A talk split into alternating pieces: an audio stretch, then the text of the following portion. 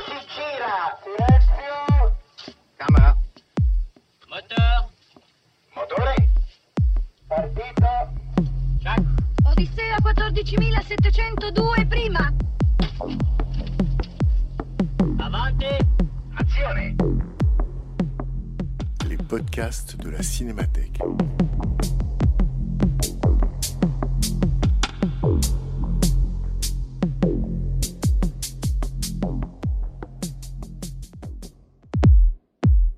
De l'hommage que rendait la Cinémathèque française à Bertrand Tavernier en février 2023, et avant la projection du film Autour de minuit, discussion avec Thierry Frémaux, directeur du Festival de Cannes, de l'Institut Lumière et auteur d'un livre sur le cinéaste. À la fin de l'entretien, Thierry Frémaux fait une présentation du film Autour de minuit. Discussion animée par Frédéric Bonneau. Bonsoir à tous. Si vous voulez bien accueillir Thierry Frémaux.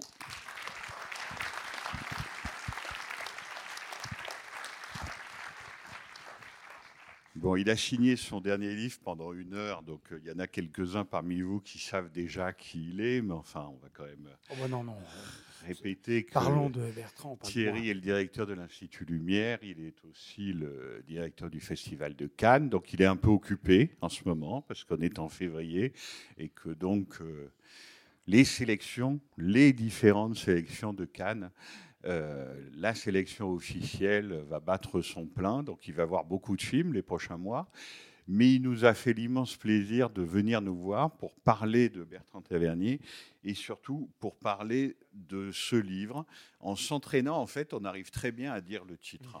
Si nous avions su que nous l'aimions autant, nous l'aurions aimé, si on fait la liaison comme il faut, nous l'aurions aimé davantage. Voilà, c'est-à-dire le livre que consacre euh, Thierry Frémaux à Bertrand Tavernier, avec qui il a eu un compagnonnage euh, professionnel, amical, très affectueux, pendant combien de temps ça a duré? Tu l'as rencontré quand? Bah, je l'ai rencontré en juin 82 et Bertrand est parti et je voudrais saluer Sarah qui est là en mars, euh, fin mars euh, 19 euh, 2021, donc ça fait presque, ça fait presque 40 ans et, et, et ce livre, euh, Sarah m'avait demandé de, de dire quelques mots euh, lorsque Bertrand est parti et, euh, et j- et j'avais écrit un texte et euh, Olivier Noral, patron de Grasset, m'avait envoyé un petit mot.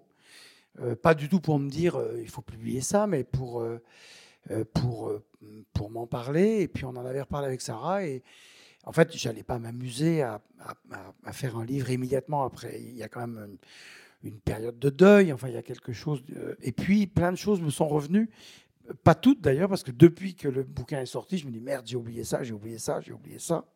Et euh, l'idée, c'était euh, euh, Jean-Claude Rasperjas a fait une biographie, Daniel Bion a fait une, une étude esthétique, l'une des premières. Daniel était une, est toujours, elle est toujours là, une prof lyonnaise, prof de Christine Pascal d'ailleurs à l'époque.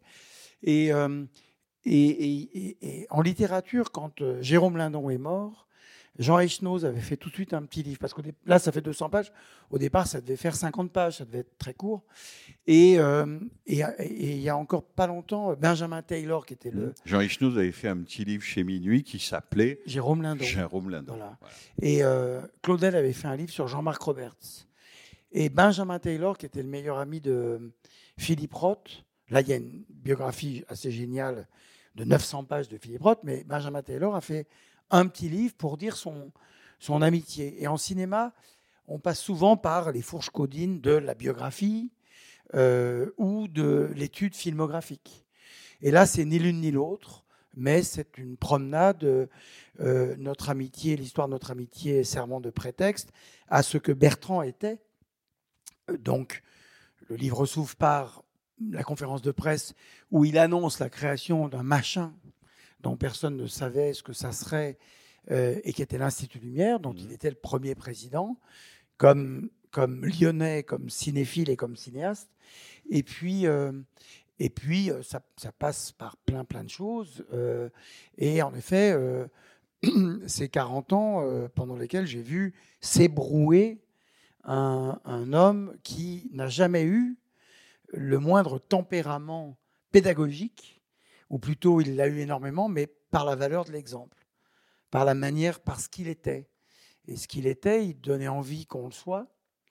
Euh, euh, il avait envie qu'on le suive, on ne suivait pas, euh, tellement il en savait plus que tout le monde, il en, il, en faisait plus que tout le monde. Mais euh, pour le jeune cinéphile que moi j'étais, puisque j'étais à ce moment-là juste euh, professeur de judo et, universitaire, et euh, je lui ai proposé de, de devenir bénévole. Donc dès le premier jour, le, jour de la conférence de presse d'une institution qui n'avait pas encore commencé, et, et il m'a dit bah, euh, venez parce que de toute façon on ne sait pas ce qu'on va faire. Donc bon. Et à l'époque, et c'est un truc important même pour toi, euh, euh, on était bénévole. Pour, pour, là, voilà, je vois ce jeune cinéphile euh, euh, que, que j'ai vu tout à l'heure. Euh, on était bénévole pour tout. On ne commençait pas à réclamer un salaire ou des jours de télétravail. Moi, j'avais un camion. J'avais une camionnette. Alors, c'était bon, les camionnettes, pour aller chercher des copies. Euh, donc, hop, j'étais réquisitionné pour. Et avec Bernard Charder, qui a été le premier président de, de premier pardon directeur de l'Institut Lumière, et on a commencé comme ça. Et, et Bertrand venait de temps en temps, et moi j'aimais beaucoup ses films déjà avant de le connaître. Donc j'avais peur de le connaître. J'ai jamais voulu rencontrer Léo Ferré, par exemple. À la fin des concerts, je suis jamais allé le voir pour même me faire signer un truc, tellement j'avais peur qu'il m'envoie balader et que euh, et que je sois déçu. Et, tu t'es euh, rattrapé avec Springsteen, lui, tu lui as je me suis rattrapé avec Springsteen Mais Léo Ferré, non? et je, lui- je lui ai parlé. Il m'a promis de venir un jour au jury de Cannes, mais il m'a jamais dit quand. Donc j'at- j'attends toujours. Euh, et euh, non, et, et, euh, et vo- et voilà, et ça a commencé comme ça. Je suis resté longtemps bénévole, puis un jour, lui et Bernard Charder m'ont dit bon, maintenant, il faut que tu viennes travailler avec nous, quoi. Et lui était président bénévole, comme notre cher Costa, qui est par là, je ne sais pas où il est, euh, là-bas, euh, euh, président d'association. et en même temps, il s'est beaucoup dépensé. Au début, assez symboliquement, il était là pour râler. Bernard Charder le faisait beaucoup râler. Mais il y avait beaucoup de bagarres financières avec les tutelles pour une aventure qui n'avait pas encore les moyens. Quoi. Moi, justement, ça m'intéresse beaucoup parce que maintenant, l'Institut Lumière a pris une ampleur qui était guère imaginable à l'époque. Mais justement, quel était le projet? Qu'est-ce qui, qu'est-ce qu'il voulait faire? Et est-ce que Bertrand Tavernier lui-même, donc dès le début, en acceptant ce poste de président, donc qu'il aurait été toute sa vie et bénévolement, c'était pas la fibre pédagogique, mais c'était l'envie, j'imagine, de partage, c'est-à-dire Oui, mon- plutôt montrer des films, plutôt constituer une collection, plutôt s'occuper des films lumière. Enfin, tu vois, qu'est- qu'est-ce qui- qu'est-ce qui présidait à leur ambition? Non, c'était montrer des films. C'était euh, quand je dis qu'il n'avait pas de valeur pédagogique, c'est au sens traditionnel du terme. En fait, il en avait une. La preuve, moi, et la preuve, là, tout à l'heure, plein de gens m'ont dit, je l'ai connu euh, parce qu'il est venu parler de ça. C'était formidable. Donc, cette valeur de l'exemple, euh, de la passion. Euh, était quand même précieux et c'est aussi ce qu'il a légué de plus précieux parce que il y a des traces partout d'interviews, de bonus de DVD, de, d'inter- de, d'entretien à la télé, un peu partout. Bon, et, il donnait envie de, de le suivre. Mais l'Institut Lumière, c'était pour montrer des films. Il y avait que ça qui l'intéressait, y compris pour lui-même. C'est-à-dire qu'il avait vu 20 000 films, il s'intéressait aux 20 000 unièmes. Donc il disait, mais pourquoi tu remontes la règle du jeu? J'ai dit, mais parce que tout le monde ne l'a pas vu. Oui, mais si, on l'a vu. Mais non, toi. Bon, et, plutôt cinq fois qu'une. Mais, euh, mais, mais, et du coup, on s'entendait bien là-dessus. C'est-à-dire que lui, il, il avait quand même une sorte de, de préscience d'un certain nombre de choses, avec un aller-retour permanent. C'est ça qui était passionnant. Euh, c'est qu'il avait eu une jeunesse cinéphile très ardente, où il avait vu plein, plein, plein, plein de films.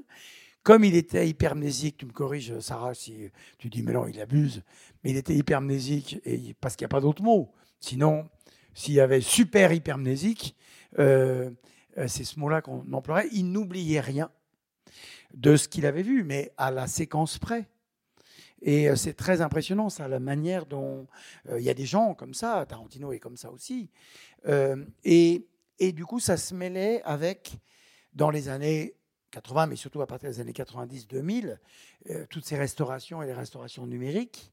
À l'époque, lui, il faisait partie des grands voyages avec, avec Martinan, avec tous ces gens-là, quand ils allaient euh, à Bruxelles, à Luxembourg, à Lausanne, euh, et qui se faisaient des week-ends privés, Mhm. où euh, euh, Jacques Ledoux, euh, Fred Young ou Freddy Buach sortaient les films des collections et ils, ils voyaient que des trucs très très très pointus. Donc les films de Clarence Brown, les films d'André de Toth. Et, l'un des derniers projets qu'on a eu, et on le fera peut-être, c'était Clarence Brown. Et euh, euh, avec des choses euh, comme souvent, surtout là pour un cinéaste de studio, où il repérait ce qu'il y avait. Il était assez contre souvent les intégrales. Mais ça, c'était un peu aussi dans les discussions qu'il avait avec Pierre Rissian, c'est-à-dire montrons les cinéastes à leur meilleur. Euh, L'idée de montrer systématiquement euh, tout et que Ouais, ben, parfois. En même temps, c'est ce qu'il faisait pas lui, parce que lui, il voulait voir tous Il les films voir des cinéastes qu'il aimait. Voilà. Et après, il écrémait et il disait donc ça, non. Je dis oui, mais peut-être que les gens ont envie de le voir. Oui, mais je l'ai vu, c'est bon. Euh, ne montrons pas ça. Et quand Walter Hill est venu au Festival Lumière, il y a 4 ou 5 ans, Walter, à qui, euh, qui était à Bologne quand on y était l'été dernier, qui me dit euh, La dernière fois que j'ai vu Bertrand, il a posé ses grandes mains sur mes épaules et il m'a dit Walter, tu fais un western, c'est bien. Et c'était très émouvant parce que ça comptait pour Walter. Mais quand je lui dis, bah, il y a Walter Hill qui va venir, il dit, oh merde, je crois que j'ai pas été sympa avec lui euh, sur certains de ses films, dans 50 ans de cinéma américain. Et, euh, eh ben, il est retourné les voir et ils ont eu une longue conversation. Euh, euh, L'autre savait même pas qu'il lit pas le français, donc. euh, mais quand même, il avait à cœur de, de, revoir. Il adorait, non pas s'être trompé, mais revoir des choses pour vérifier si le film restait dans son esprit ce qu'il avait été. Donc, le cas échéant, dire, euh, voilà, je, ra- je racontais dans mon journal de Cannes, quand à euh, Bologne, on a commencé à voir tous les, les restaurés, on était ensemble euh, et Bertrand était sorti en disant, qu'est-ce qu'on a été con on a été con parce que dans nos années cinéphiles, dans les années 60, Chaplin était tellement reconnu qu'il fallait dire Keaton. Donc on a dit Keaton.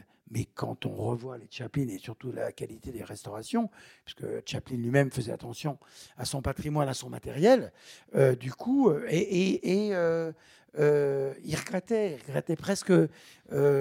mais en même temps, ça fait partie de, de la vie d'abord et de la vie cinéphile. Mais justement, je le trouve non seulement très ouvert, mais très raisonnable pour un cinéphile, parce que souvent les cinéphiles ne sont pas raisonnables.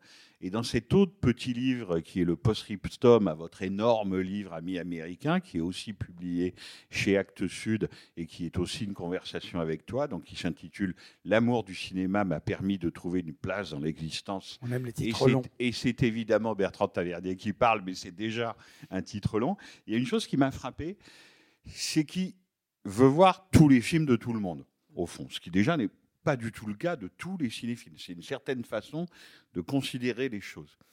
Mais c'est pas parce qu'il va s'intéresser à un cinéaste du quatrième ou du cinquième rayon un peu obscur qui va remettre en question que Howard Hawks, puisqu'il en parle dans ce livre, par exemple, est un des plus grands. C'est-à-dire qu'il ne joue pas ce jeu cinéphilique, tu parlais Chaplin Keaton, de dire voilà, Hawks, c'est pas si bien, et finalement, euh, truc que je suis le seul à connaître, qui a fait huit films dans les années 50, c'est presque aussi bien. Il reconnaissait par exemple que Hawks était un auteur, Oui, oui. comme les cahiers du cinéma, même s'il n'était pas forcément le scénariste crédité de ses films. Oui, oui.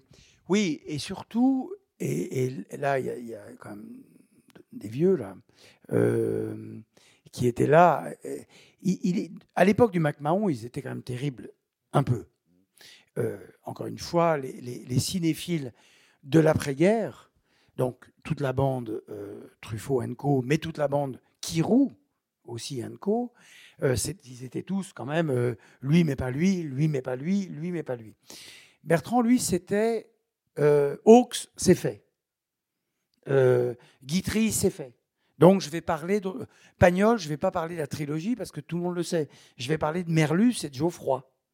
Donc, c'était souvent ça, c'est-à-dire comment aller chercher à l'intérieur d'une œuvre reconnue euh, la partie euh, euh, la moins reconnue et qui permet aussi de dire des choses nouvelles. Il détestait perdre son temps et perdre son temps à lire ou à entendre des choses qui étaient quand même des choses qu'on qu'on avait beaucoup entendues. Mais évidemment, et en effet, je le dis, dans, je lui pose la question.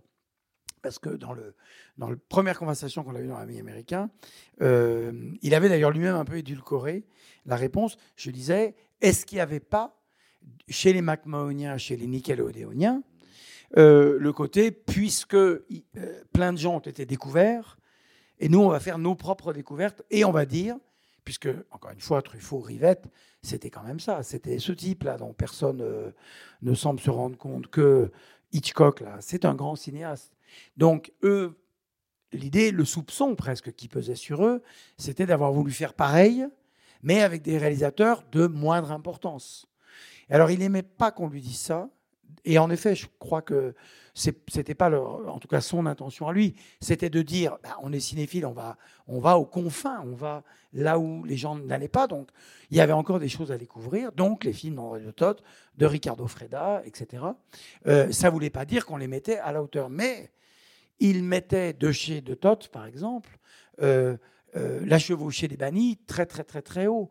Ou Non Shall Escape, ce film, euh, le deuxième film américain seulement de André, euh, qui annonce Nuremberg, puisque c'est l'histoire, comme dans Les Bienveillantes, comme dans euh, La mort est mon métier, d'un- nazi de base, qui, de manière extraordinairement froide, va grimper dans la hiérarchie nazie. Et dans le petit bouquin que Philippe Garnier avait écrit, il y a cet extrait formidable où, moment, évidemment, sa femme commence à trouver que ce type, son mari, devient horrible.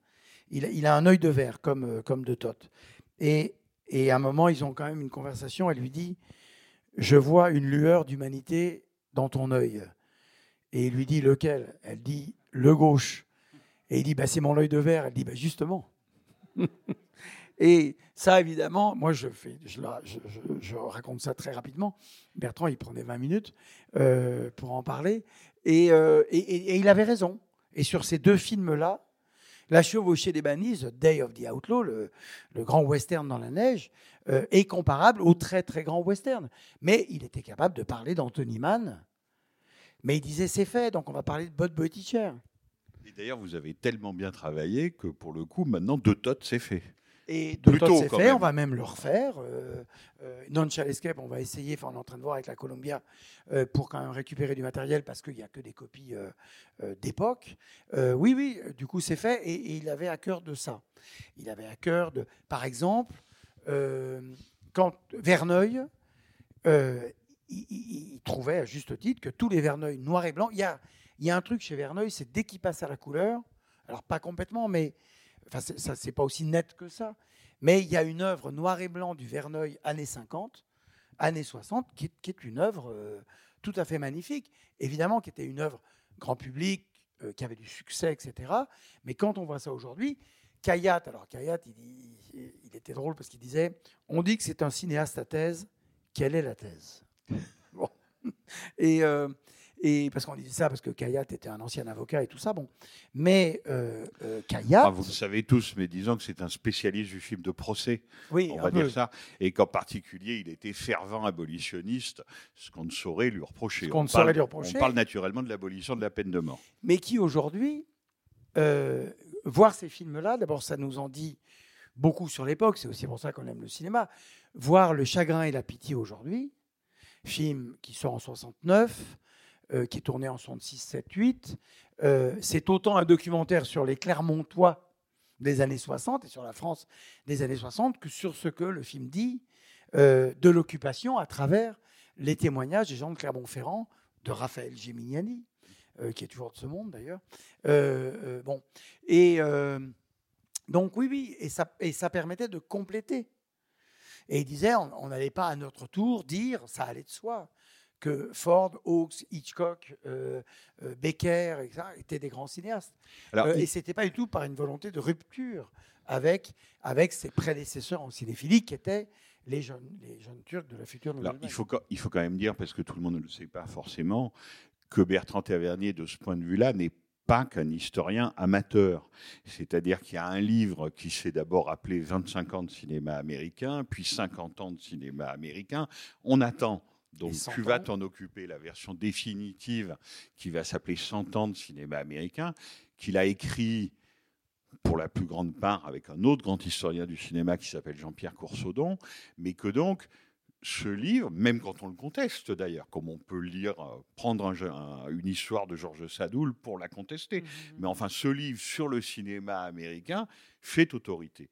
Et il fait autorité pourquoi? Parce que lui, justement, a vu les films. Et ça, je trouve que tu le racontes très bien. C'est-à-dire que il dit toujours ne revenez pas à la littérature, à l'exégèse, même si elle est intéressante, produite par le film, revenez au film. C'est-à-dire commencez par le revoir. Comme il n'arrêtait pas de te répéter, pour présenter un film, il convient d'abord de l'avoir vu. Ça a l'air d'aller de soi, mais je vous assure, et je ne dénoncerai personne, quand on, a fait, quand on en fait métier, comme c'est un peu le cas pour nous deux, c'est pas toujours si évident. Mais Dieu sait qu'il avait raison. Pour présenter un film, il convient d'abord de l'avoir vu. Et il Sinon, a- il vaut mieux se taire. Et en même temps, il adorait cette parole. Mais alors, vous allez me dire de qui Parce que on attribue tout le temps ça. Lui, il attribuait beaucoup de trucs à Victor Hugo. Je soupçonnais de les inventer. C'est comme Dupontel qui attribue tout le temps les citations à Fellini. Oui, il dit Fellini a dit, et hop, il sort un truc de Dupontel. Mais il dit si, si je le dis, personne va me prendre au sérieux. Donc je dis que c'est de Fellini. Bon. Et Bertrand, à un moment, je le raconte aussi, il, il- citait, il avait toujours des sondages. Et là, je suis sûr, mais qu'il les inventait euh, les sondages en direct pour, euh, pour affermir son bon. Mais il disait non, je ne sais plus qui à l'auteur disait euh, je n'ai pas vu ce film, donc je peux en parler en toute objectivité. Bon, ça qui était un, un mot qu'il adorait. Pla- Mais bien sûr, Comme oui, ça, je suis pas influencé. ouais. Ouais, Pla- comme ça, je suis pas plaisanterie influencé. connue. oui. voilà. Et euh, non, et en effet, euh, ça, ça va de soi, mais ça ne pourrait ne pas aller de soi. Euh, on ne parle pas de oui dire, surtout que, et on le sait tous, même quand nous on présente des films, moi il m'arrive de présenter des films que je connais par cœur, puis je reste pour le début, donc je vois le générique, et ben rien que le générique, je me dis j'ai oublié trois trucs à dire. Euh, c'est de voir des films qui permet, puisqu'on fait métier, euh, de les transmettre, de les présenter, qui permet de le faire ça. Et lui, il avait des. un- un- Quelqu'un comme Jean Douchet, par exemple, était pas du tout euh, sur les génériques. Il disait bon les trucs, vous, hein, il y a des dictionnaires, vous irez voir. Donc Jean, il disait jamais l'année, le truc. Et Bertrand, il avait lui une manière très très personnelle. Il se promenait dans les films. Et je raconte dans le livre comment un jour il a présenté à l'improviste les oiseaux d'Hitchcock à Lyon, devant 3000 personnes, au théâtre romain de Fourvière. Et il a dit, euh, il a dit les jazzmen, souvent, quand il y a un morceau connu, Take de A-Train de, de Duke Ellington, ils se promènent, un peu comme dans la musique de Mission Impossible, qui, dont le thème revient, mais pas tout de suite. Ils se promènent, et puis hop, ils attaquent un peu le thème, puis ils reviennent, ils font. Eh bien, Hitchcock, et là, il commence à parler du film, et il était en train de faire exactement la même chose. Et tout était passionnant, euh, parce qu'il y a ça aussi, l'art de présenter est un bon. Tout était passionnant, et en fait, il était en train de faire la même chose. Il se promenait, il musardait, et il est arrivé pile euh, à ce qu'il voulait dire sur le film. Ça a duré euh, 10 minutes, un quart d'heure. On disait toujours une bonne présentation. C'était 10 minutes. Moi, il m'est arrivé de décrocher ma montre, de lui montrer ma montre, parce que j'arrivais pas à le faire taire. Donc, de lui dire là, stop, là. euh, euh, mais en même temps, les gens adoraient. C'est moi qui me faisais engueuler parce que je lui coupais la parole. Tellement, mais bon, il y avait des films après, euh, on bouleversait l'agenda des films. Et, aussi une fois, par exemple, Tony Gatliff vient présenter Zorbal grec. Et juste avant, Bertrand, je lui dis, mais tu, tu, tu viens? Il dit, bah, je ne l'ai jamais vu. Donc il n'avait jamais vu. Donc je l'ai dénoncé immédiatement à la foule, qui s'est moqué de lui et tout ça, et il, il- ça l'amusait. Oui, alors qu'il faut, il faut pas faire comme les gens qui prétendent avoir tout lu alors que c'est pas vrai, et comme les gens qui prétendent avoir tout vu alors que c'est pas vrai, parce que personne n'a tout lu et tout vu d'abord Ah oui. pour commencer. Proust qu'on ne lit jamais, mais qu'on relit. Oui. Ça, ça, c'est d'un snobisme Oui, effrayant, oui, bien sûr. Mais alors, le côté présentateur de film, le moins qu'on puisse dire, c'est que vous l'avez vraiment mis au travail, quoi. C'est-à-dire que il, il a beaucoup donné de lui-même, justement pour transmettre cette passion, présenter des films, accueillir les invités de l'Institut Lumière, puis du Festival Lumière ensuite. C'est-à-dire que sa générosité devenait aussi quand même une occupation euh, presque à plein Oui, temps mais- quand il tournait pas. Quoi. Mais il l'a toujours fait. Quand il y avait les Sissi, le congrès indépendant du cinéma international, ou le contraire, qui était le truc qu'avait monté Raymond Borde, Bernard Charder et Freddy Buach, euh, c'était des week-ends thématiques sur le cinéma français. Et il était encore jeune, c'était son époque attaché de presse entre les, les courts-métrages et l'horloger de Saint-Paul, et il présentait des films tout le temps. Il, il adorait ça. Et je crois que c'est pour ça que Bernard Charder lui a proposé d'être le président de, de l'Institut Lumière parce que il, il était, il était idéal. Mais après, c'est vrai qu'il y a des cinéastes qui ne vont pas voir les films des autres, mais il y a beaucoup de cinéastes. Et quand Costa parle de, de, de, de Méliès dans le documentaire, c'est un, c'est un truc de cinéaste. Moi, je, je prétends que, que nous, vous, tout érudit qu'on puisse être, on n'a pas le même œil que celui d'un cinéaste. Quand un cinéaste parle d'un film, il y a- quelque chose d'un œil, d'un regard euh, qui est celui d'un. Donc c'était toujours passionnant. Et, et, et- lui, souvent, si moi j'allais dire trois mots sur un film, qu'il était là au troisième rang, j'allais pas ne pas lui dire, et, il le faisait volontiers.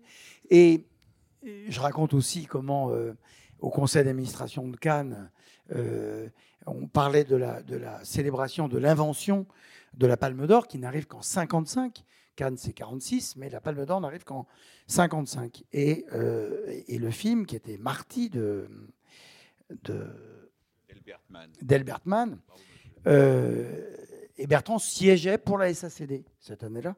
Et donc je, je dis, euh, surtout qu'il y avait Lescure qui était à côté de moi, alors je voulais un peu l'épater, je dis Bertrand, un petit mot sur Marty, et il ne dit rien.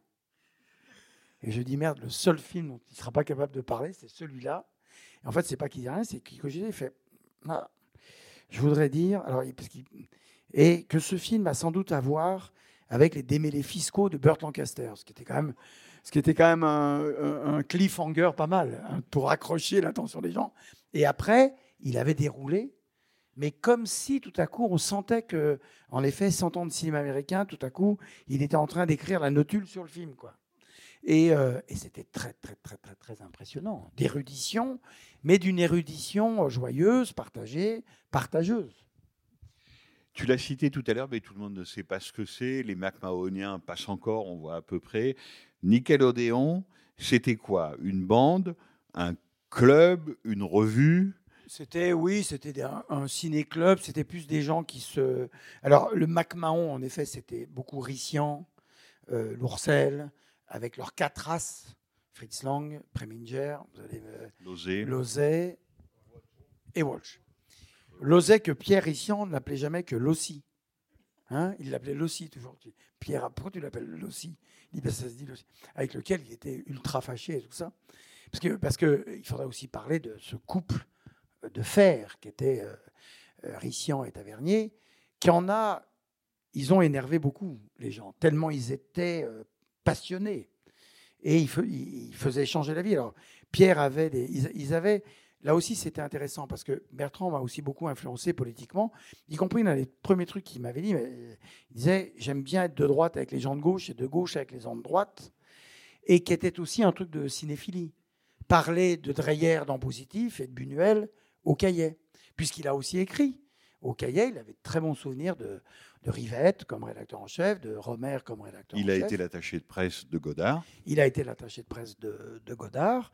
Et, euh, et donc, à cette époque, euh, c'était encore la glorieuse époque des ciné-clubs, hein, qui va durer bah, jusque-là, jusqu'aux années 70, puisque nous, quand on commence l'Institut Lumière, on sent déjà que la modernité des années 80 euh, est là. Et la critique absolue, c'était de, ça, de, des conversations qu'on a avant un film ou après un film. savez, Ça fait ciné-club.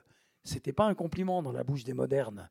Euh, et, euh, et dans les années 60, c'était ça beaucoup. Et rappelons que euh, toute la grande génération des intellectuels français, ils sont tous passés par le ciné-club. C'est-à-dire qu'il fallait avoir lu les grands historiens, il fallait avoir vu les grands films. Il- il- ça allait de soi. Bon. Et, et eux étaient les, étaient les jeunes loups qui, qui allaient, encore une fois, euh, chercher un minerai encore plus profondément. Et euh, ils étaient. euh, alors, le, nickel, c'était on va voir tous les films dont qui que ce soit a dit un peu de bien. C'est-à-dire, on nous en dit du bien, on veut les voir. Sans, puisqu'en effet, les cahiers est positif, hein, quand même, il y avait ça. Chacun avait ses, ses têtes, et eux, ils voulaient un peu franchir, en tout cas Bertrand, lui, il était comme ça. Il voulait franchir un peu les, les frontières et trouver qu'il fallait s'intéresser aux films et, et de parler, on revient à ça, de parler des films tels qu'ils étaient, et pas par des considérations préalables, des choses qui auraient été dites avant. Il savait, il, lisait, il, connaissait tout, Sadoun, il avait tout lu, mais, mais il voulait voir s'il y avait des choses neuves à dire sur euh, les films. Euh, et ça aussi, c'est une école. Là aussi, il y a une pédagogie par l'exemple euh, qui fait qu'aujourd'hui, et c'est pas du tout parce qu'on peut toujours être soupçonné, et nous-mêmes à Lyon, qui avons une appétence pour le cinéma français des années 30, donc lui disait, il disait, mais Renoir, euh, évidemment, c'est Renoir je mets le plus haut. Mais ils sont tellement nombreux à l'avoir fait avant moi que je ne vais pas à mon tour dire, savez quoi, euh, La règle du jeu, c'est un grand film. Bon. Mais. euh, Ou alors quand tu trouves qu'il exagère sur la redécouverte d'un film français des années 30, un peu de guerlasse, il finit par te dire j'ai pré- pas prétendu que c'était la grande illusion non plus. oui, parce que. Ce qui est même, drôle, parce oui. que ça veut dire que quand même, il, il laissait Renoir là où il était. il laissait Renoir là où il était. Il avait tendance parfois à nous montrer des trucs et à, les, présenter avec un enthousiasme qui nous laissait attendre des choses un peu moins bizarres que ce qu'il allait nous montrer. Et on sortait, oui, on était un peu. Donc, Bertrand, le film là. euh, hein. Même toi, Luc, tu me disais, Luc Béraud, euh, tu me disais que sur les trois films que, dont Bertrand faisait qu'il était jaloux de Truffaut, de Le bistrot du péché de Bruce Humberstone, euh, il y avait deux autres films dont Bertrand disait Putain, Truffaut, il était fort parce qu'il avait découvert ces trois films. Et tu les, tu, hein, et tu les as vus et tu m'as dit quand même c'est regardable. euh, bon, voilà, épouvantable. Je- oui, voilà. Donc il y avait, il y avait ça aussi. Mais Edgar J. Ulmer, il en a beaucoup parlé. Et à l'époque, c'était impossible à voir, donc fallait le croire sur parole. Et quand on a pu voir enfin les films, bah, ils avaient raison. Et ils avaient vu ça à la volée dans telle ou telle salle ou dans tel ou tel ciné-club ou dans tel ou tel euh, truc. Après, Rissian, il a fait ça sur le cinéma contemporain, mais des pays lointains. Donc tout à coup, il... Mais pareil, il avait raison. Il dit non, mais les gars, il y a, Et puis il y a Pierre une- Richard, il était resté attaché de presse dans l'âme, c'est-à-dire qu'à Cannes, il faisait un truc, ça, ça m'a toujours stupéfait, je veux dire, l'année où il y avait II de Edward Young et l'année où il y avait In the Mood for Love de Wong Kar Wai, il faisait les casiers des journalistes, il allait voir les journalistes après la projection de In the Mood for Love pour leur dire que c'était pas bien. Oui. Parce que son, son lui, son candidat, c'était Edward Young. Oui, Moi, oui. j'aime les deux, donc j'ai bah pas, de- pas problème. Alors Pierre, il, a- avec il avait eu, euh, Pierre, il avait eu des problèmes avec, avec Wong Kar Wai. Il trouvait que justement, In the Mood for Love était trop commercial. Il l'appelait Wong Kar Wai. Euh, qui était- mais, euh, mais en même temps, voilà, il disait non, mais les gars, vous- là, je vous le dis, là, j'ai découvert une jeune court-métragiste en Australie. Boum, c'était Diane Campion. Donc, ils avaient quand même l'œil de ça. Bon. Et, et ils ont gardé ça. Et, c'est Pierre qui est, venu, qui est venu proposer à Bertrand euh, de s'associer à lui comme attaché de presse. Et il, il réinvente le métier. Euh, euh, les attachés de presse, c'était Georges Craven, les grands artistes qui arrivaient en Cadillac sur les Champs-Élysées. Alors que eux, c'était vous nous payez, on vous obtient des papiers dans les journaux. Et donc, euh, et c'est pour ça aussi qu'il adorait Roger Tailleur, il adorait Michel Cournot. Et la manière dont il parlait donnait envie de lire les papiers de Roger Tailleur ou de, de- de- Michel Cournot, tout en disant non, parce que Truffaut, Godard, ce qu'ils ont écrit, c'est publié, republié, et euh, tout le monde le connaît. Donc élargissons toujours. En fait, le plus étonnant dans ce que tu racontes et comment tu le racontes, c'est qu'il n'a pas lâché. Parce que c'est très difficile de faire les deux, en fait. C'est-à-dire que quand il est devenu cinéaste, il n'a pas cessé pour autant de continuer à être très naturellement historien du cinéma et pour le dire très simplement, à continuer à voir beaucoup de films. Alors qu'on sait bien que les anciens critiques, même les attachés de presse, quand ils deviennent cinéastes, quand même, c'est un peu normal, leur propre œuvre prend toute la place. Lui, on a l'impression qu'il continuait à tout voir, autant vers le passé que visiblement dans le présent, parce qu'il en voyait beaucoup aussi. Et le seul à qui un peu je peux le comparer, à part que lui n'avait pas de ministère public, parce qu'il parlait pas des films, sauf si on le rencontrait dans le métro, c'était Rivette. Voilà, Jacques Rivette, il voyait tous les films qui sortait. Mais qu'est-ce que pensait Jacques Rivette de ce qu'il voyait? Mystère et boule de gomme, il fallait le rencontrer pour le savoir. Tandis que Tavernier, lui, il voyait les films, mais encore une fois, pour propager son enthousiasme. Et le fait d'être cinéaste n'a rien changé à ça, on a Et l'impression. il écrivait, il écrivait, euh, il écrivait des notules, des textes, des oui, il n'a pas changé. Et jusqu'à euh, la fin, euh, à la fois pour corriger euh, 100 ans de cinéma américain, pour abonder. Moi, sur les marches de Cannes, les gens ils me voient bricoler mon portable. Bon, je suis pas en train de parler avec des copains. euh, je suis en train de régler euh, là deux trois trucs. Mais il y avait que Bertrand. Tout à coup, j'avais une notule euh, euh, sur, un film américain qui arrivait euh, et que je lisais avec plaisir parce que ça me changeait un petit peu. Mais oui, oui, il a toujours continué. Et puis après, il y a eu tout le cinéma français où il s'est dit, où il, il s'est dit, ben, j'y retourne. Il a revu les films. Il ne s'agissait pas de le faire de mémoire, il s'agissait de revoir les films. Et pareil, puisqu'il y a huit épisodes et il y aurait de quoi en faire encore un peu plus. euh, et tout à coup, il parle des chefs opérateurs, il parle des musiciens. euh, Qui lui suggère l'idée? Qui lui dit tu devrais faire ce qu'a fait Scorsese sur le cinéma américain? Ça, c'est moi parce que je, je, je fréquentais beaucoup Michael Wilson, qui a été important dans, dans l'histoire de la cinémathèque aussi. Et, euh, et Michael Wilson a co-signé avec Scorsese euh, l'histoire du cinéma américain. Et donc, il me montrait les extraits. Euh, et tout de suite, moi, j'avais pensé à Bertrand. J'avais dit, mais il faut qu'il fasse. Parce qu'il y a une gémellité entre euh, Scorsese et Bertrand. Euh, ils s'échangeaient des cassettes, ils s'échangeaient des, des quand euh, euh, quand il a été opéré, Marty est venu à la maison euh, pour voir Bertrand qui pouvait pas venir jusqu'à Lyon quand on quand on, a rendu hommage à, à Scorsese. Donc il y avait entre eux une alors que Tarantino est le frère cadet, le petit frère, mais Tarantino qui fait pareil. Tarantino quand il a vu Voyage à travers le cinéma français, il dit je veux à mon tour faire ça. Alors il vient de le faire. Le bouquin sort chez Flammarion bientôt Un livre. euh, un livre qui s'appelle Cinema Speculation, qui est tout à fait passionnant. Et il, se donne aussi comme devoir de raconter sa propre euh, cinéphilie. Il sera à Paris la fin mars. Et euh, il y a et il y avait chez Bertrand, oui, le- le- une séparation. Alors avant un tournage, il pouvait montrer, comme font tous les cinéastes, euh, des films à ses équipes pour dire voilà la couleur, voilà, euh, voilà l'esprit dans lequel j'aimerais qu'on travaille tous. Parfois, il leur montrait, lui, il regardait des mauvais films euh, pour se donner du courage. Euh, il disait je devrais pouvoir faire mieux. Euh, et, mais sinon, il était complètement cinéaste. Et encore une fois, ce que je racontais l'autre jour, Noiret avait eu peur parce qu'ils ils ont, quand même rôdé ensemble scénario de l'orgie de Saint-Paul sous le bras. Euh, et Bertrand dit sans Noiret, j'aurais pas pu faire le film. Aller voir de production en production en production en production.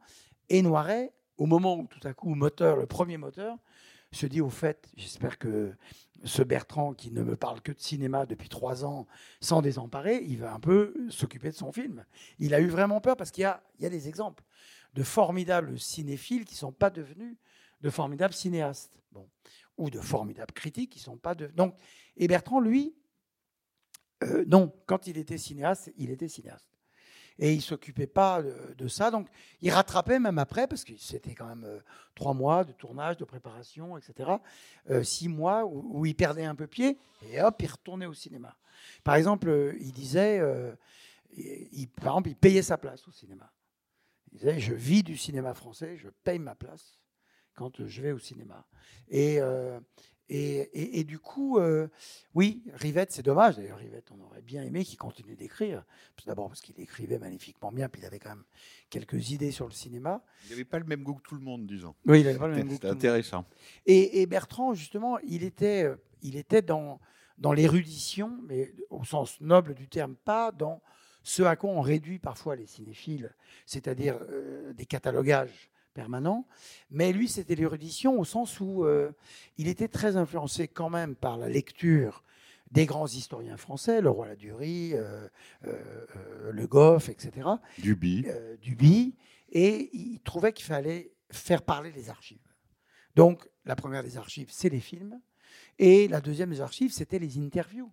C'est pour ça que quand il a fait, quand il a lancé cette collection chez Actes Sud, qui s'appelle L'Ouest le vrai, et il postfaçait plein de grands romans western, qui est un genre littéraire assez méconnu en France, sauf quelques titres, mais, mais très très euh, actif aux États-Unis, euh, et où on s'aperçoit que Burnett a écrit le Little César, mais a écrit aussi plein de romans western. Il faisait des préfaces, mais d'une d'une folle érudition. Alors là, il y avait des trucs d'enfance, de jeunesse. Il s'est toujours intéressé à l'Amérique. Il était capable, il y avait des discussions sur euh, l'attitude du général Lee, euh, celle du général Grant, euh, comment à Gettysburg, euh, il pouvait raconter ça. Donc il savait, il savait tout ça. Et, et, et- il aimait les. Il lisait passionnément les interviews, les entretiens de cinéastes. C'est pour ça que les revues qui continuent à faire ça, c'est très valeureux, les journaux évidemment, qui interviewent les cinéastes parce que ça laisse une trace. Pour ça aussi que les, les bonus de DVD, donc il faut continuer à acheter des DVD pour qu'on continue à fabriquer des DVD, parce que les bonus de DVD, les documentaires sur le cinéma, qui parfois sont que sur les bonus et qui disparaissent corps et âme, ben, il faut faire attention et bien dire au CNC qu'il continue de bien aider. Mais par euh, ailleurs, il explique très bien que l'archive et la recherche historique est le contraire du générique. Par exemple, il y a un truc que je trouve très drôle, c'est que même les jeunes cinéphiles qui voient beaucoup de films de la MGM, à un moment, ils ont compris que le chef décorateur de la MGM s'appelle Cédric Gibbons. Bon, tout le monde sait ça. En plus, il était l'époux de Norma Scherer, donc bon, très bien. Donc, dans tous les films MGM, Art Director, Cédric Gibbons. À part que Tavernier dit eh oui, mais ça, c'est typique de l'erreur. Parce que c'était le grand cadre du studio, c'était un monsieur très important. Il était dans son bureau, supervisé tout ça de loin, et en fait, il faisait pas un décor. Celui qui faisait les décors, c'est celui qui est en dessous de Cédric Gibbons. Voilà. Et ça, c'est typiquement un détail qui nous informe sur qu'est-ce que c'était le fameux studio système, c'est-à-dire la fabrication industrielle des films, la fabrication industrielle des films, où il y avait quand même d'innombrables qualités d'auteur, de talent et d'audace à trouver. Et que pour ça, il fallait interroger les gens, parler avec les gens, essayer de se renseigner. Il était, il citait souvent euh, Prévert qui disait menteur comme un générique de film. Euh, et dans le cinéma des années 30, Notre ami 40, Philippe 50, Garnier ne dit pas autre chose. Et Garnier vient d'écrire un livre euh, là-dessus. Bon, Euh, parce qu'en effet, il faut aller chercher. Et ça, c'est non seulement passionnant pour quand on s'intéresse au cinéma, c'est non seulement passionnant sur le plan méthodologique quand on est cinéphile, pour dire aux historiens d'art que l'art roturier, qui est le cinéma ou la cinéphilie, bah quand même, on a aussi des méthodes quasi scientifiques et un Garnier, un Tavernier, tout ça en sont les plus nobles exemples. Euh, mais c'est- aussi, euh, euh, comment dire, c'est- une discipline qui est créée, euh, qui est créée en soi et, qui- est d'une grande, grande, grande noblesse et qui laissera des traces. Et après, il y a en effet des, choses qu'on... euh, et, et- et co- comme lui, connaître les films, voir les films, connaître les films, c'était le point de départ. Et après, il allait enquêter. euh, auprès de Kota Favi, de Freda, de, de, de, de- Todd dont on, a, dont on a parlé. De Todd, il fait quand même cinq, cinq longs métrages en un an, l'année 39. Ça donne envie de demander comment ça s'est passé. Bon. Donc lui, il le faisait. Euh, et euh, euh, il va voir, il va à Londres, il va voir Michael Powell pour savoir ce qu'il est devenu, puisque la carrière de Powell s'arrête presque net après le voyeur. Et il voit un homme dans un dénuement extrême. Donc ils, ont ça entre eux, et y compris quand ensuite il parle avec Scorsese qui accueille Michael Powell à, New York. Il fait tourner, il le redit dans ses mémoires, il a fait tourner le Michael Powell dans Que la fête commence sous les traits du banquier John Lowe. Et il ne le monte pas. Donc il dit, un, regret, parce que ça aurait été cool d'avoir Michael Powell dans un film. Et il dit, euh, j'ai hésité, le film était déjà trop long. Bon. Mais surtout, évidemment, c'est des... Il faut les retrouver, ça doit être, je sais pas, euh, chez Éclair, ou doit peut-être y avoir les rushs de ça. Euh, et euh, Ah, mais ça, tu me l'apprends, j'avais aucune idée. Et donc, Ouais. jamais personne n'avait Michael Powell en John Lowe, en non, fait. jamais. il y a des photos. Il y a des photos. Et il avait rendu hommage, donc c'est pour ça que l'Institut Lumière était presque un truc pour lui, euh, parce qu'il y a eu à un moment euh, un, un- un- un assez grand festival qui a duré 3 ans, 4 ans, à, figurez-vous, ça, ça- ça me fait quelque chose de le dire, c'était formidable, à Saint-Étienne. Parce que pour un Lyonnais, dire du bien de Saint-Etienne est un truc quand même euh, où je vais devoir après être. euh, euh, mais pas du tout. Les rencontres cinématographiques de Saint-Etienne a été bon. Et c'était Joseph Sanguedoltz, le maire communiste, qui avait fait ça. Et ça serait devenu, il n'y aurait pas de festival Lumière à Lyon, ça, aurait été devenu un grand, grand festival français. Et ça s'est arrêté net au changement de municipalité, très bien. Eh bien, Bertrand, Truffaut était allé d'ailleurs beaucoup, et Bertrand était allé rendre hommage là-bas. Il avait fait inviter Michael Powell pour passer du temps avec Powell et pour lui rendre hommage et pour dire, etc. Alors, sur Powell, euh, sur- dont on va aussi euh, re- remontrer beaucoup euh, tous les films, euh, là, il a, quand même beaucoup, beaucoup bagarré euh, contre, remontant le courant, euh, contre Truffaut et les Caillets, qui évidemment, euh, euh, eux, c'était Hitchcock, le cinéaste anglais, c'était Hitchcock. Il y avait. Bertrand a toujours dit que, Truffaut avait en grande partie raison.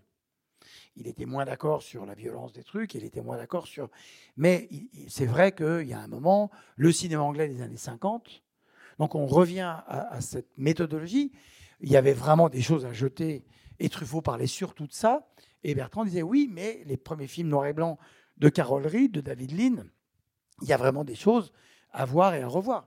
Revoir Non, les grandes sûr. espérances. Mais en même temps, tous ces gens qui faisaient le voyage à Bruxelles pour aller voir des titres américains qui les faisaient rêver, certains d'entre eux, comme Bernard Martinan par exemple, m'a raconté que quand ils tombaient sur un film anglais, qui était tout ce qu'il y a de plus en anglais, le titre aussi, en fait, ils étaient catastrophés. Donc, oui, oui, ça ne veut pas dire qu'évidemment tout le cinéma anglais est nul, comme Truffaut, mais ça, c'était. euh, Truffaut critique, c'est un pur critique. Mauvaise foi Oui. comprise. Voilà, ça, ça, ça veut même pas dire qu'il en pensait un mot. hein. C'est juste que. Oui, oui, d'ailleurs, euh, moi, c'est ma grande euh, thèse sur Truffaut. D'abord, Truffaut est mort à 52 ans. Euh, on était tout jeune, on pensait que c'était un vieux. Bon, on a passé les 52 il n'y a pas longtemps, mais. euh, euh, et je pense que Truffaut aurait continué cette entreprise de.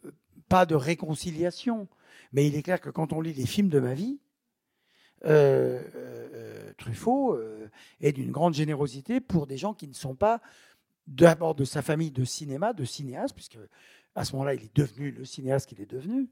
Et à un moment, il avait déclaré ça, que comme Kirou, Kirou a arrêté de parler de cinéma dès lors qu'il a commencé à faire des films, et Truffaut a arrêté de critiquer dès lors qu'il a fait un film et de critiquer le cinéma français. Et il disait, je souhaite le succès de tout le monde, même de Michel Audiard, ajoutait-il. Bon, c'était pas vraiment la même famille, mais euh, et, euh, et c'est dommage parce que euh, et c'est comme Godard et Truffaut, on sait que quand Truffaut est parti, ils, ils se parlaient plus, et d'un seul coup, dès que Truffaut a pu être là, Godard ne l'a plus jamais appelé que François.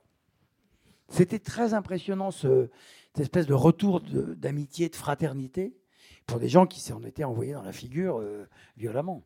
Et alors, pour venir un peu à tous les deux, quand même, parce que le livre euh, parle aussi de ça, euh, il se trouve qu'au début des années 2000, on te propose la direction de cette maison, de la Cinémathèque française. Et là, quand même, il ne te lâche pas, on va dire. C'est-à-dire que, ça c'est à toi de dire à quel point il a été influent à ce moment-là, mais il te dit en gros, qu'est-ce que tu vas faire à Paris que tu n'aurais pas à faire ici, où tout est encore à construire. Et il a fallu vraiment la proposition du Festival de Cannes, où là, on l'imagine assez drôle et en même temps un peu fataliste, en train de dire, bon, ben là, à Cannes, euh, là, évidemment, je vais avoir du mal à m'aligner. Mais comment il regardait ça? Avec une pointe de jalousie, il était quand même ton mentor, tu n'étais pas son élève, mais il était ton mentor. Euh, voilà, ou alors, bon, bah, c'est la vie et les gens partent.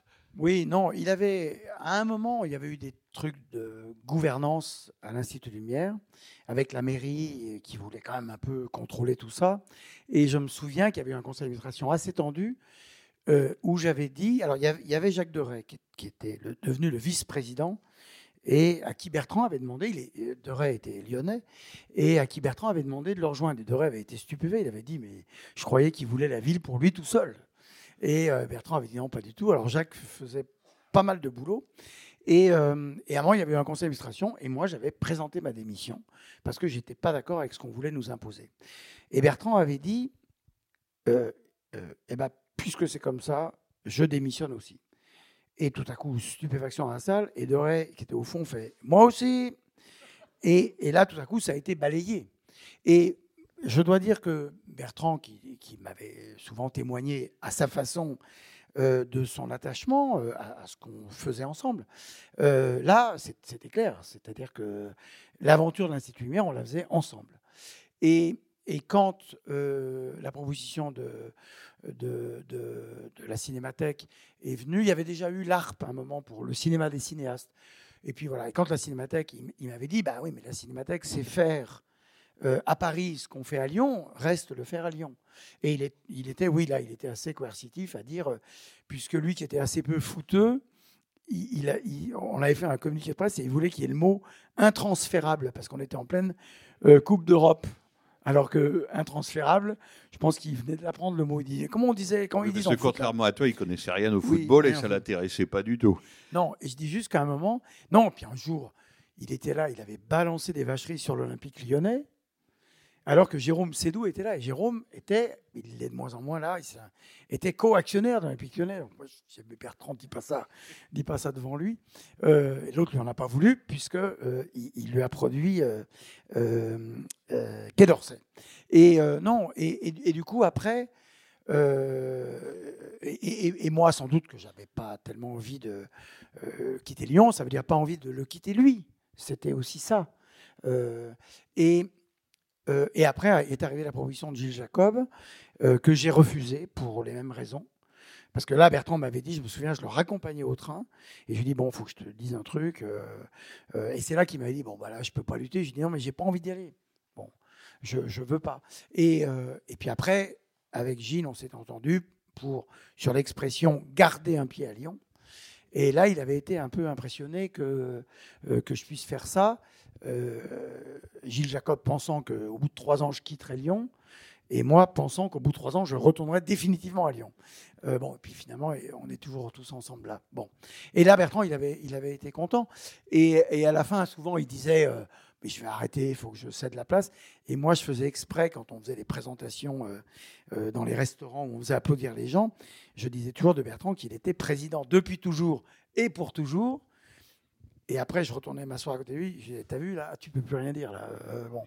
et, euh, et hélas, hélas, parce que euh, j'aurais préféré qu'il vive plus longtemps et qu'il cède sa place, mais qu'il soit encore là parmi nous. Mais, mais du coup, oui, il a été le seul, le seul président avec des, avec des moments. À un moment, il était très un président sur les tutelles pour négocier les budgets, qui faisait à sa façon. Puis à d'autres moments, et surtout, j'allais dire sur la fin, euh, il fallait qu'il soit ce qu'il était. Alors en conseil d'administration, il arrivait de Paris, il avait lu le canard enchaîné et le conseil, il l'ouvrait en racontant ce qu'il avait lu. Donc tout à coup, vous avez su que, alors les gens, ils adoraient ça, même les élus.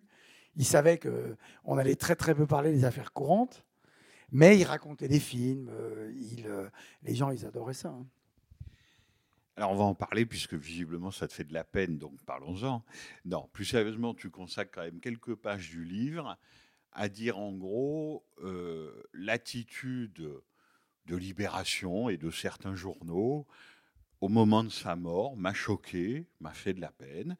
Et tu considérais même plus largement qu'il n'était pas quoi considéré à sa juste valeur dans le cinéma français ou systématiquement pas ignoré, vilipendé, plutôt par certains journaux, et que visiblement il en souffrait, parce que tu dis, euh, c'est quelqu'un qui aimait beaucoup être aimé, il aimait beaucoup qu'on l'aime.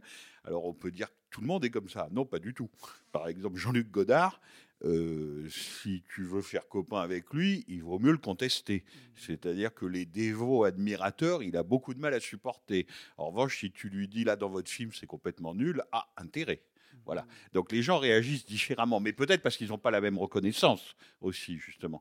Mais tu dis que Bertrand Tavernier, lui, en souffrait, et que toi, tu as trouvé un peu saumâtre, si j'ai bien compris, la façon dont il avait été enterré par certains. Oui, mais non, si tu m'as bien lu, je dis que les gens ont été choqués par le papier de Libé. Moi, je n'ai pas été choqué, je m'y attendais. Donc, ça ne m'a pas choqué du tout. Et je dis bel et bien que euh, fallait pas s'attendre à autre chose de la part de Libé. Euh, Michel Deville est mort il y a 48 heures, il s'en est pris une aussi. Ils peuvent pas. C'est des, des, comment dire. euh, ils, ils aiment jouer au mauvais garçon. Ils ont joué au mauvais garçon. Et il y a même une cohérence. Euh, J'allais te dire. De parcours. Donc moi je ne Quand on n'a pas aimé les films, quelqu'un meurt, c'est quand même délicat d'en dire du bien. Bah, Enfin, évidemment, donc voilà. euh, il aurait été tout aussi grotesque que euh, ils se mettent parce que tout à coup un cinéaste qui n'aime pas euh, disparaît, qui se met à en dire du bien. Bon, ça c'est le premier point. Deuxième point, non, Bertrand aimait pas être aimé. Euh, il donnait le sentiment euh, d'avoir besoin de reconnaissance parce qu'il avait le sentiment aussi d'en manquer. C'est comme euh, ce que disait Bourdieu. Il dit je parle à 300 personnes, ils sont tous sourire, mais qu'il y en a un qui fait la gueule, je regarde que celui qui fait la gueule pour essayer de le convaincre. Donc en effet, Godard a raison, et Bertrand était comme ça aussi. Quand quelqu'un euh, venait l'asticoter sur un de ses films, ça, ça l'intéressait de- d'en parler.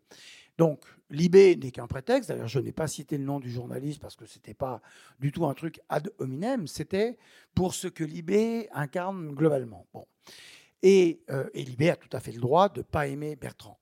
Euh, euh, les films de Bertrand Tavernier, les films de Michel Deville, ou les films de tous ceux sur lesquels il crache à longueur d'année depuis très longtemps, alors qu'à l'inverse, mais ça c'est les, trucs euh, très très attardés de l'auteurisme, c'est-à-dire l'auteurisme à la, Truffaut, un, un Becker raté vaut mieux qu'un un Verneuil réussi.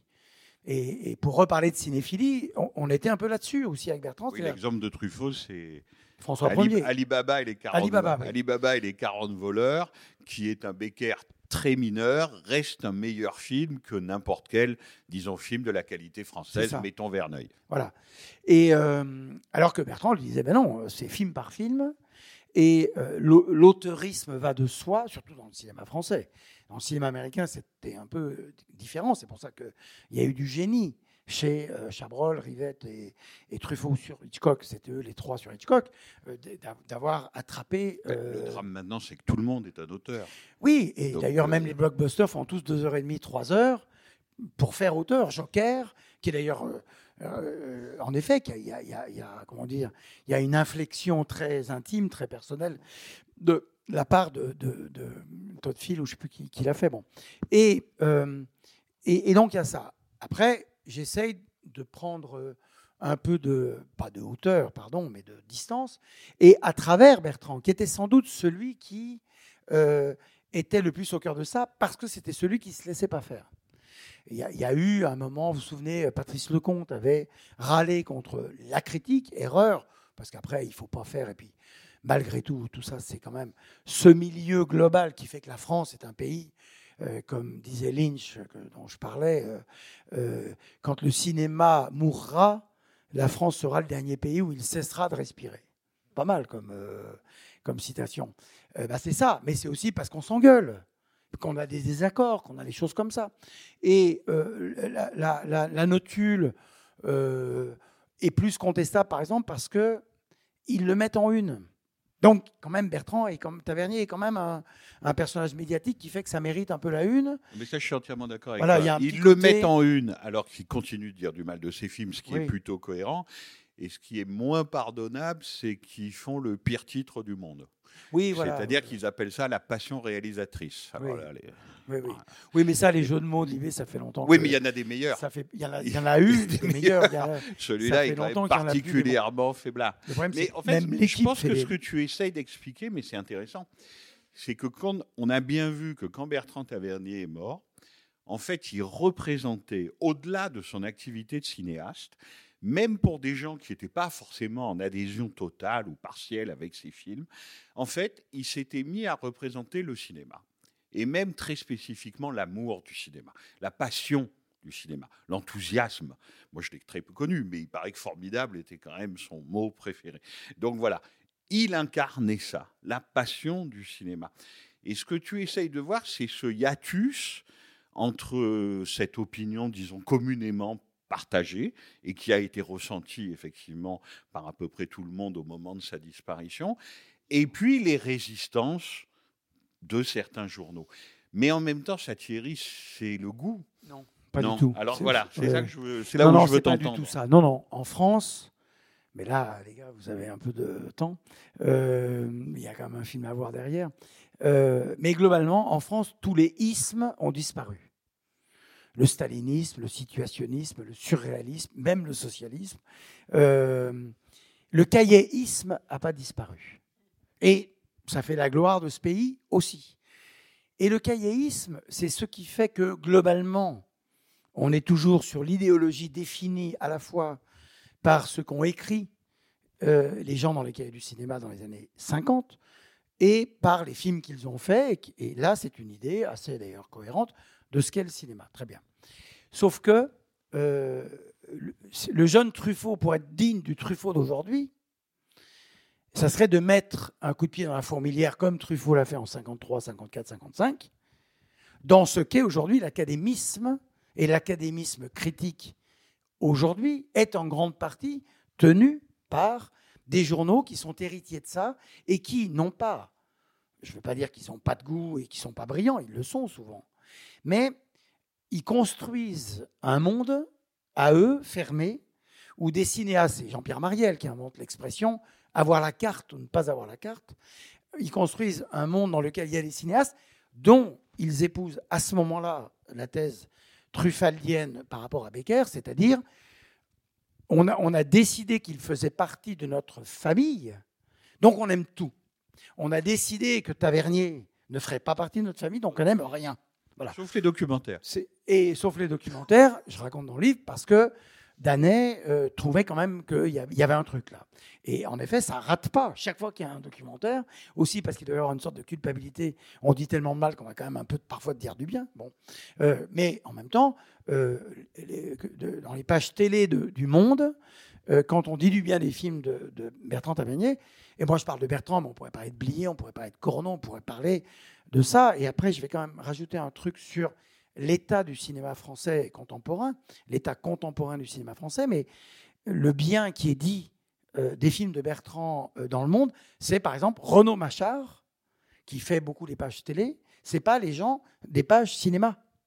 Et la bio, enfin le nécro de euh, Michel Deville dans le monde a été écrite, elle était peut-être au frigo depuis longtemps, par Jean-Luc Douin, qui n'est plus au monde depuis longtemps, et Jean-Luc Douin qui était ce... Bon, parce que je dis ça, et je le dis aussi dans le livre, Bertrand a été aussi très bien servi par la presse. Hein. Attention, il avait, il avait, aussi toute une partie de la critique oui, qui le soutenait. Donc il ne s'agit pas du tout d'en faire un. Il n'y a que là-dessus que j'aurais envie de te contredire. Télérama, par exemple, qui est un journal tellement influent, et sur le public, là, pour le coup, l'a toujours soutenu. Absolument, absolument. Ça n'a pas du tout été un cinéaste empêché. C'est-à-dire mmh. que c'était dur. Bien sûr que c'est dur de faire des films, mais il a fait ses films. On ne peut pas dire Bertrand Tavernier n'a pas fait ses films. Bien sûr. Il y a une filmographie, elle est abondante. Bien il sûr. a pu tourner. Mais justement, enfin, tu vois, c'est pas un cinéaste maudit. Non, pas du tout, et ni un martyr. Mais c'est un livre consacré à lui. Et lui, dans sa carrière, il y a ça. Il y a ça.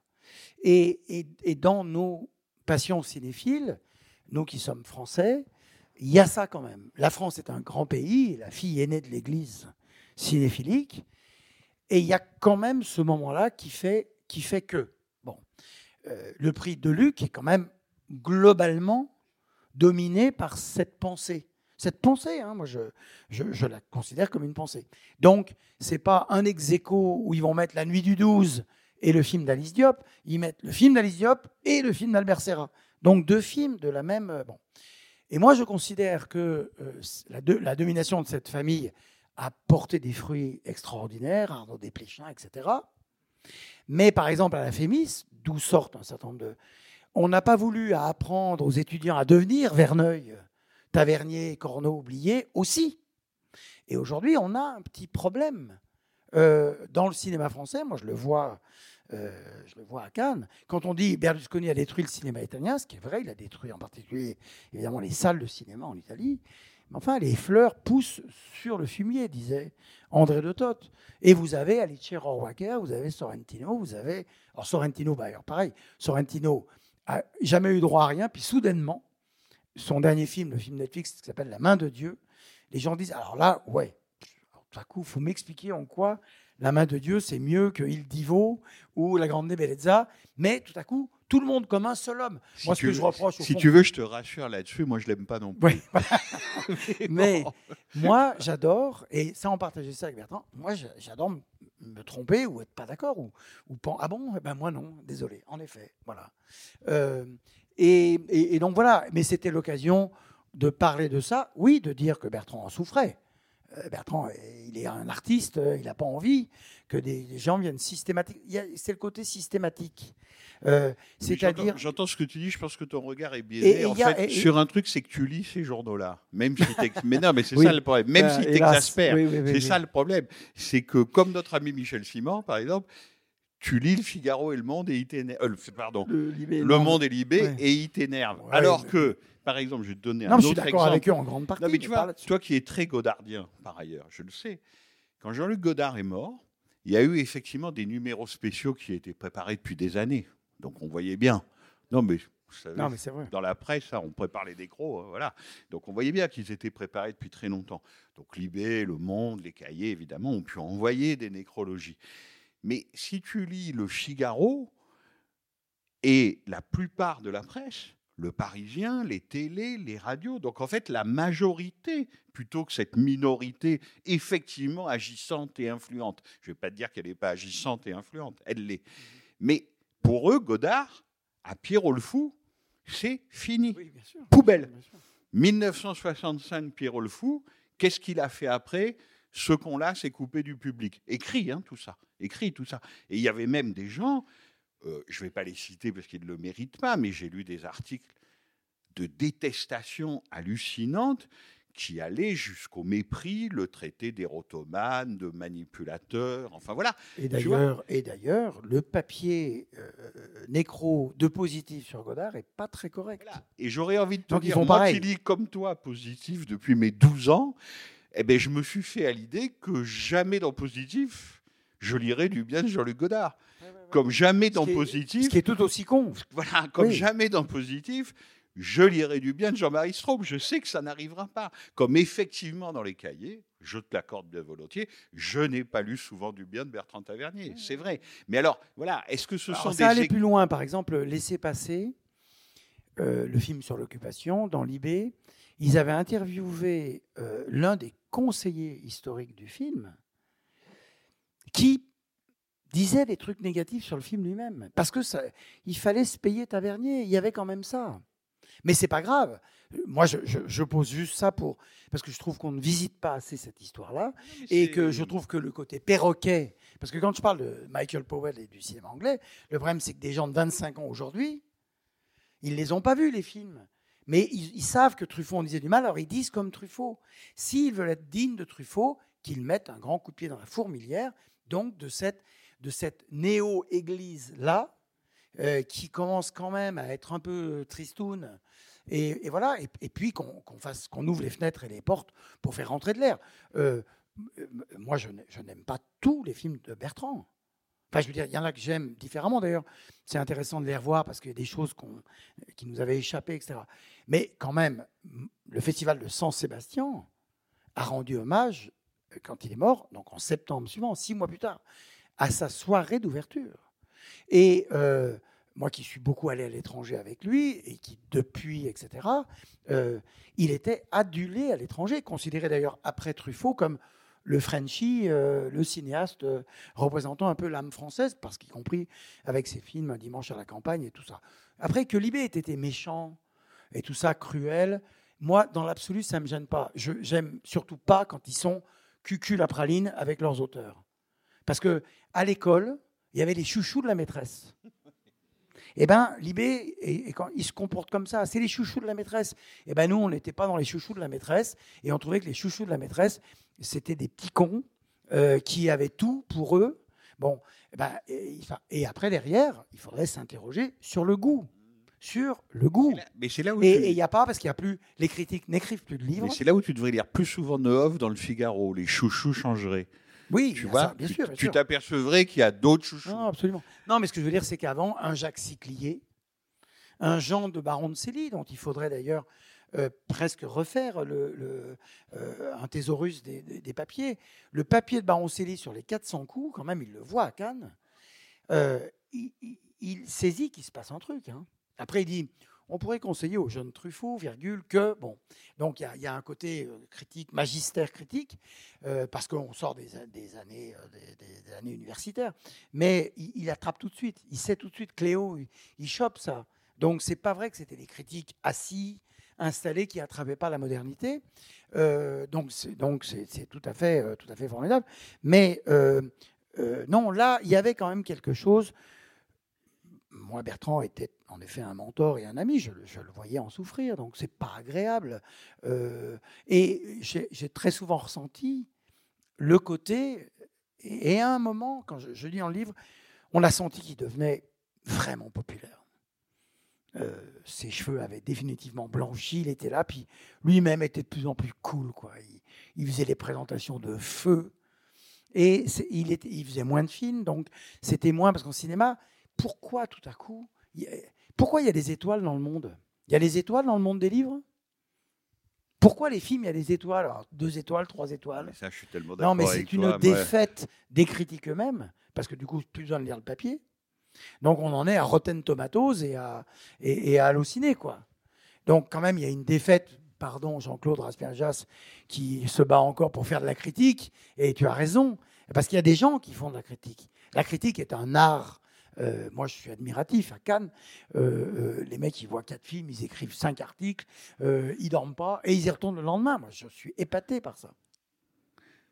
En même temps, je crois que ça fait belle lurette, en fait, les histoires des étoiles.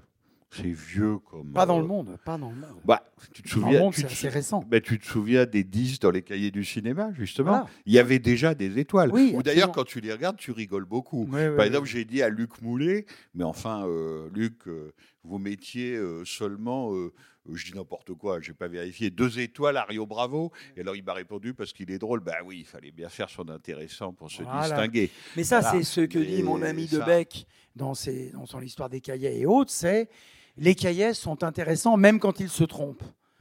Je dis, je dis, t'as raison, mais tu pourrais un peu expliquer quand ils se trompent? Ça ne suffit pas de... Quoi qu'il arrive, nous sommes, les élus. Voilà, c'est un, un peu ça. Après, il n'est pas question, en- encore une fois, de dire qu'un... Alors Bertrand, au début de sa carrière, il passait pour un cinéaste commercial, parce qu'il a eu beaucoup de succès, tout de suite. Et il faisait un cinéma qui a plu au grand public, mais aussi parce qu'il y avait cette place-là entre les Charlots font l'Espagne. Euh, non, mais on vient des années 70, quoi, Emmanuel, etc. Et tout à coup, il y avait cette place qu'il vient occuper un peu dans la lignée d'un Truffaut, d'un Sautet. Lui et euh, les gens de sa génération, donc Blier, euh, Boisset, etc. Bon, voilà, faut arrêter, oui, parce qu'on est bavard. hein. Non, non, on est bavard parce que. voilà. Bon, allez, quand même, une, une ou deux interventions ou questions. Et puis après, Thierry, tu, dois présenter le film. On va laisser la parole aux gens de Libération. Pour revenir au commencement du cinéma, est-ce que, pardon, est-ce que vous pourriez dire un mot de cette époque où, avec euh, Bertrand Tavernier, vous avez accompagné les films Lumière et euh, vous, avez mis, vous aviez mis au point une sorte de, de commentaire en live euh, des films muets, et puis vous avez accompagné ces films même à l'étranger, et puis vous en avez, vous avez euh, réussi à faire partager et à faire redécouvrir ces films. Est-ce que vous pourriez en parler? Bah, J'en- dis un petit mot. J'avais l'habitude de faire ce spectacle, enfin ce- cette présentation des films en les commentant. Et lorsque on a reçu le prix Melnovikov au Festival de San Francisco en 95, euh, il y avait une cérémonie. Après, on montrer des films. Et en fait, je lui en avais pas parlé. J'avais parlé uniquement aux organisateurs du festival. et J'avais dit on monte des films lumière. Et on fait quelques discours. Puis maintenant, film lumière. On va s'asseoir et Bertrand me dit il n'y a pas de piano. Je dis mais non parce que euh, tu, en fait, je vais les commenter moi en français et tu me traduis. Et il a traduit de manière extraordinairement vive et euh, précise en anglais tout ce que je disais en français. Et, euh, et ensuite, on l'a refait au festival de Telluride. Puis un jour, on, a fait deux tournées aux États-Unis pour passer ça dans les salles d'arrêt et dans les campus. Et lui, c'était pas son truc au début. Les débuts du cinéma, il s'en fichait. Lui, c'était la cinéphilie pure.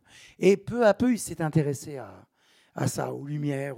Et il a eu des intuitions de cinéaste. Par exemple, sur les opérateurs lumière, euh, que, Lumière envoie à travers le, monde euh, dans les, au tout début, hein, dès l'année 96, euh, il dit il a offert le monde au monde.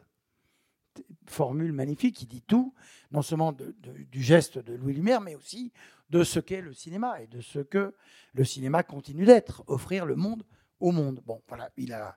et donc, on faisait ça, et en effet, il disait on est les Abbott et Costello de la présentation des films, des films Lumière. Bon. Et peut-être on va dire un mot du film, parce que là, on. Oui, on, on- sent une sourde protestation. Oui. Le film, ben, je vais en dire un mot. J'y vais, je, je présente le film Bon. Alors, vous allez voir un film. Pardon Vous allez voir un film que longtemps on n'a plus vu euh, sur grand écran.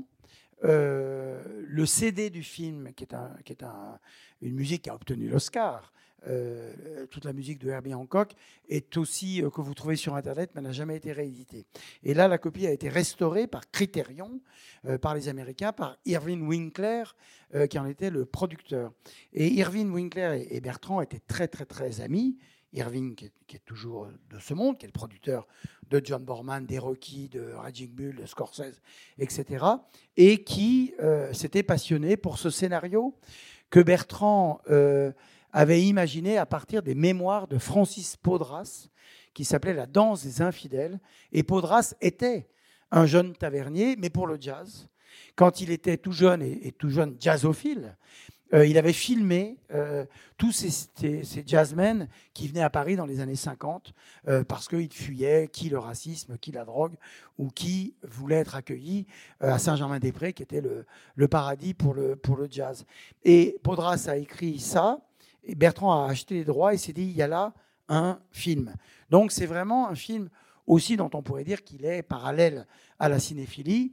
Et François Cluzet joue le rôle d'un jeune mec qui va accompagner les derniers, les derniers mois, les dernières années euh, d'un grand, euh, d'un grand jazzman. Et Bertrand était toujours un peu énervé par le. Il était un grand jazzophile lui-même, très très érudit sur la question. Il faut voir quand il s'y mettait avec Corneau, avec euh, Jean-Pierre Mariel, à parler de jazz. Là, là c'était sur des grandes hauteurs, il larguait tout le monde.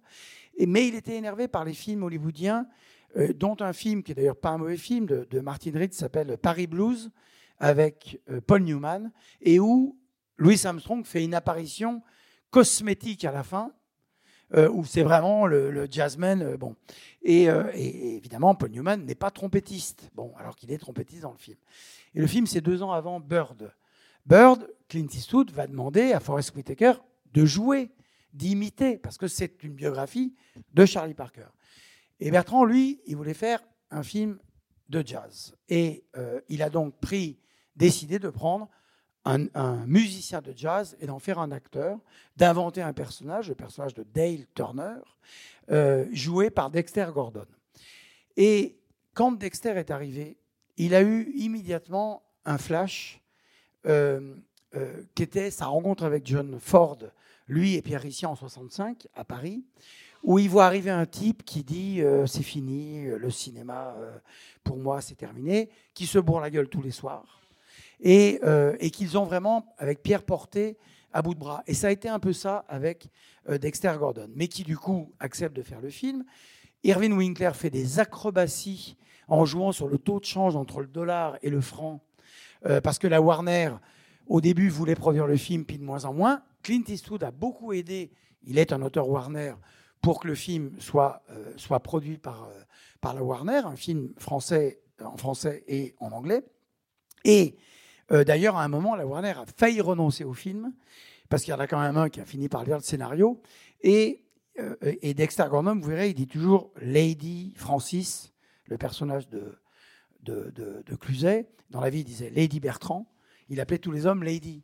Et la, le mec de la Warner dit Ça fait pas un peu homosexuel Et ils disent C'est assez dangereux pour notre public. Et Clint Eastwood leur dit Mais c'est un truc de jazzman. Ils se parlent comme ça entre eux. Euh, c'est- au contraire, c'est ce qui prouve que le film est authentique. Et puis, il a fait appel à plein de gens. Marcel Zanini, qui est là, euh, qui est mort il n'y a pas longtemps. Euh, une petite pensée pour lui. Eddie Mitchell, qui fait un homme bourré. John Berry, qui fait le patron du Blue Note, Et John Berry était aussi l'un de ces cinéastes chassés par le macartisme et, dont auquel Bertrand a accordé beaucoup, beaucoup d'amitié, de soins, d'attention, euh, et qui est là, décor d'Alexandre Troner. Et, euh, et il a voulu faire un film où la musique se joue en direct. Donc, le film que vous allez voir est aussi un film où toute la musique que vous entendez a été faite sur le plateau, en direct, par des musiciens. Et deux dernières choses à dire. Vous verrez à la fin, il y a un concert qui est introduit par Herbie Hancock.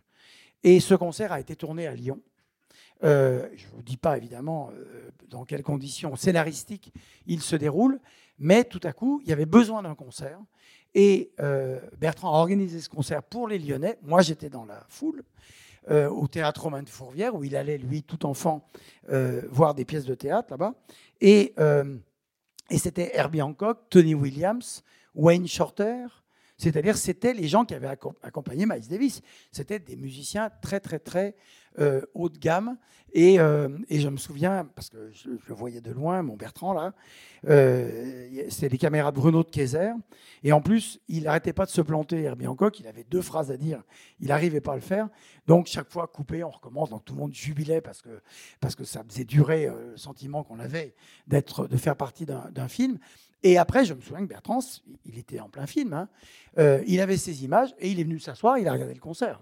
Parce qu'après, euh, ils ont donné ce concert. Donc ça, c'est un des grands souvenirs pour les Lyonnais. Quand il m'arrive de présenter le film à Lyon, je demande aux gens, il y a toujours quelqu'un qui... Moi, j'y étais, j'y étais ça. Bon. Et, euh, et vous verrez Martin Scorsese, qui fait un- une apparition très extraordinaire, new-yorkaise. Et Bertrand disait, je voulais mettre dans la même scène l'homme qui parle le plus vite au monde, Martin Scorsese, avec l'homme qui parle le plus lentement au monde, qui était euh, Dexter Gordon. Et, c'est une scène magnifique. C'est un film d'une grande tristesse, c'est un film d'une grande mélancolie. Il y a évidemment des plans tournés à Lyon, parce que Bertrand, chaque fois qu'il pouvait, hop, là où dans L627, où à un moment le personnage de Didier Vesas craque un peu, et euh, euh, il avait décidé que les scènes seraient tournées à Lyon, ce qui augmentait le devis des films, parce qu'il fallait transporter euh, toute une équipe. Mais euh, vous allez voir exactement ce qu'était son projet. C'était pas faire un film sur le jazz, mais faire un film de jazz. Merci beaucoup Thierry. Bon, on a parlé presque une heure et demie. Alors pour une fois, tu vas me laisser le faire. Euh, Donc le livre s'appelle Si nous avions su que nous l'aimions tant, nous l'aurions aimé davantage. Il est publié chez Grasset. Vous avez loupé la signature parce qu'il fallait, être là à 18h. Mais il est évidemment à la librairie de la Cinémathèque. Thierry, merci infiniment. Bonne projection. C'était les podcasts de la Cinémathèque française.